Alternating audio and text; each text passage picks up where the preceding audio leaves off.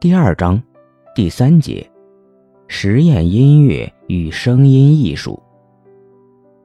这里我们要采取一种非常规的标准来讨论实验音乐与声音艺术。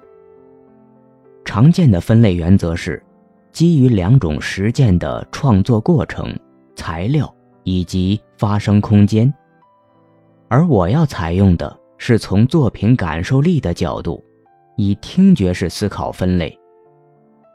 感官直觉是非认知或前认知的。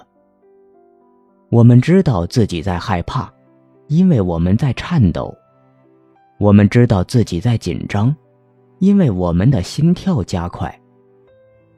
美国哲学和心理学家威廉·詹姆斯，以及美国人类学家格雷戈里·贝特森，都主张身体先于情感对外在或内在的刺激和环境产生反应。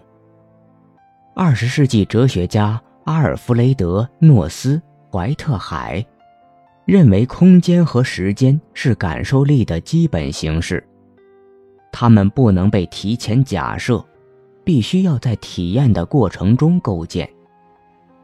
一个整体通过感受他者的影响和为他提供资源的整体而创造自己。在《过程和实在》一书中，怀特海分析，每个情感的脉搏既是一个。被创造出的新鲜时空，也是即刻的死亡，或者被客体化。只有当一个整体消失，当他不再积极地参与在感受的过程中，他才被充分的空间化。只有当一个感知的过程完成和消失了，它才能被简化为一个。可感知的数据。用怀特海的话说，一个标有日期的确定事实。这简单的几句话牵扯极其复杂的关于感受力的问题。怀特海形容的一个整体消失，被简化为一个可感知的数据，对应着感受力理论研究学者布莱恩·莫素米的理论。即前感知阶段的混沌流动的感受力，被我们的认知捕获，继而被解码、理解、解释为心理学、社会文化层面上确定的情感。也就是说，情感是感受力被认知后，或者说被简化和固定的阶段。如果我们按照感受力的差异来区分，即感知的时间和空间的差异，声音艺术和实验音乐就不存在机构、种类以及展示形式的差异。在物理学中，场是一个以时间和空间为变量的物理量。常见的场有两种。矢量场和标量场。矢量场指的是风场、重力场、水流场等有方向的场。标量场指的是温度场和视场。与纯粹的视觉作品相比，声音更加能够与场相关，因为它与气味相仿，有沉浸式的特性。这一特性也是声音现象学研究常年来的一个关注点。有学者早就指出聆听和观看的区别。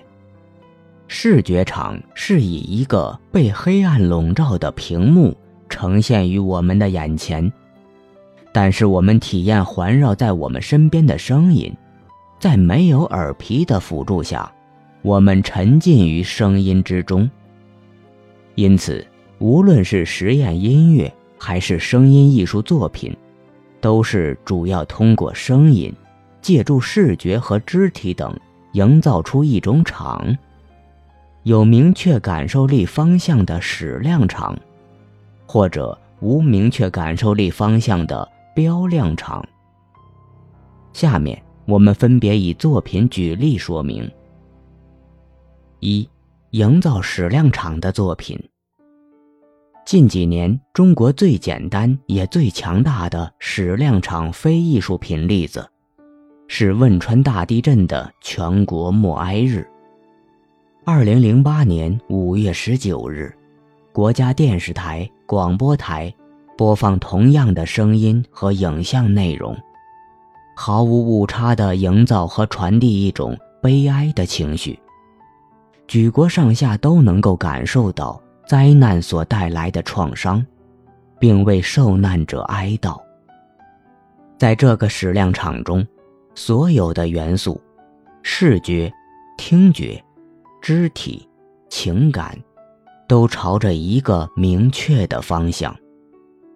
再比如，每年十二月在麦加举行的大规模朝圣仪式，神圣的声音与身体的表演。同时营造着一个强大的精神矢量场。在艺术作品中，约翰·凯奇的四分三十三秒现场表演，创造的看似是一个毫无指向的标量场，实际上是有明确意识形态指向的矢量场。对音乐、聆听、声音的进行重新定义。没有无声，声音、噪音即音乐。又比如，上海声音艺术家殷一的交通灯，关注的是世界各城市的交通灯声音。这是一种象征现代文明的声音，执行公共空间的城市规划规则，规范运动的速度与方向。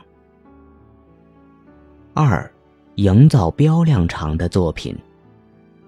标量场是一种氛围和环境，是由具有个体差异的整体构成，每个个体元素似乎都是不同的。标量场没有开始、结尾和明确的方向导向，给人一种梦境、醉酒、眩晕感。比如。拉蒙特·杨在纽约创作的《梦之屋》，是一个全天二十四小时布满紫红色的光线和绵延长音的空间。参观者进入的是一种氛围，可以在其中不受干扰地做任何事情，但同时也被这种氛围以一种说不清楚的方式影响着。再比如，德国艺术家厄尔夫·朗汉里切展示在义务系统上的新媒体作品《冲击层》。北京声音艺术家严俊和于吉的作品《云深处》，发生在一个灰尘密布的地下艺术空间，在水泥残骸中的电子即兴反馈音。于某种浪漫的气氛中，给人一种存在的威胁感。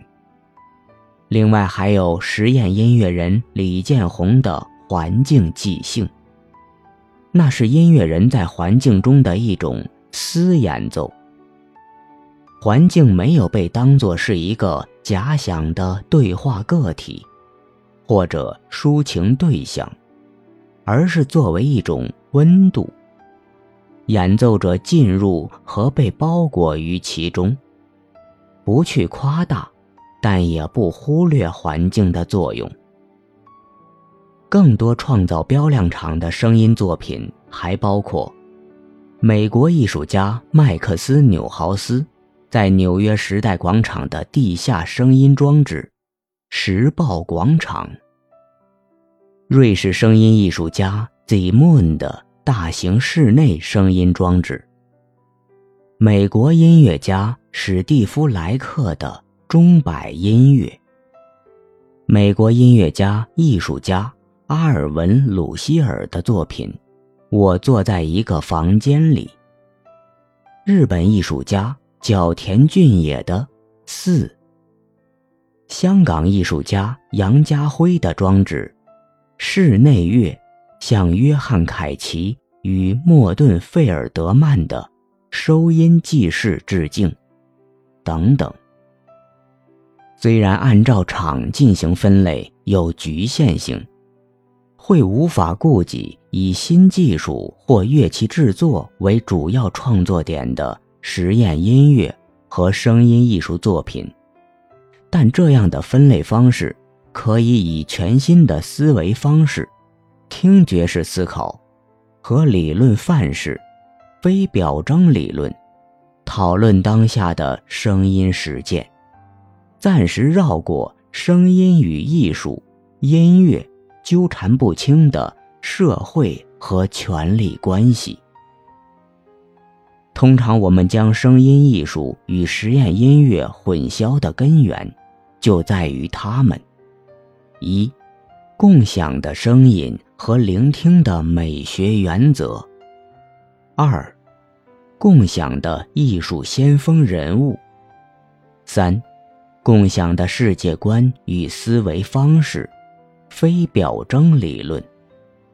当然，声音原本就是一个跨学科的元素。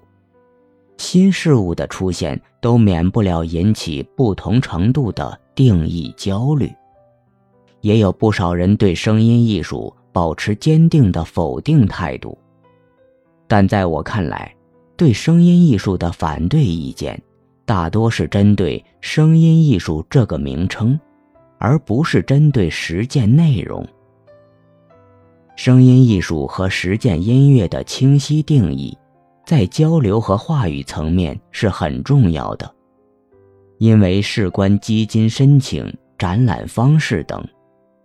但同时也必须清楚，声音艺术和实验音乐的全部价值，不仅仅是艺术价值，他们在人文、社会科学、生态学中也有很大价值。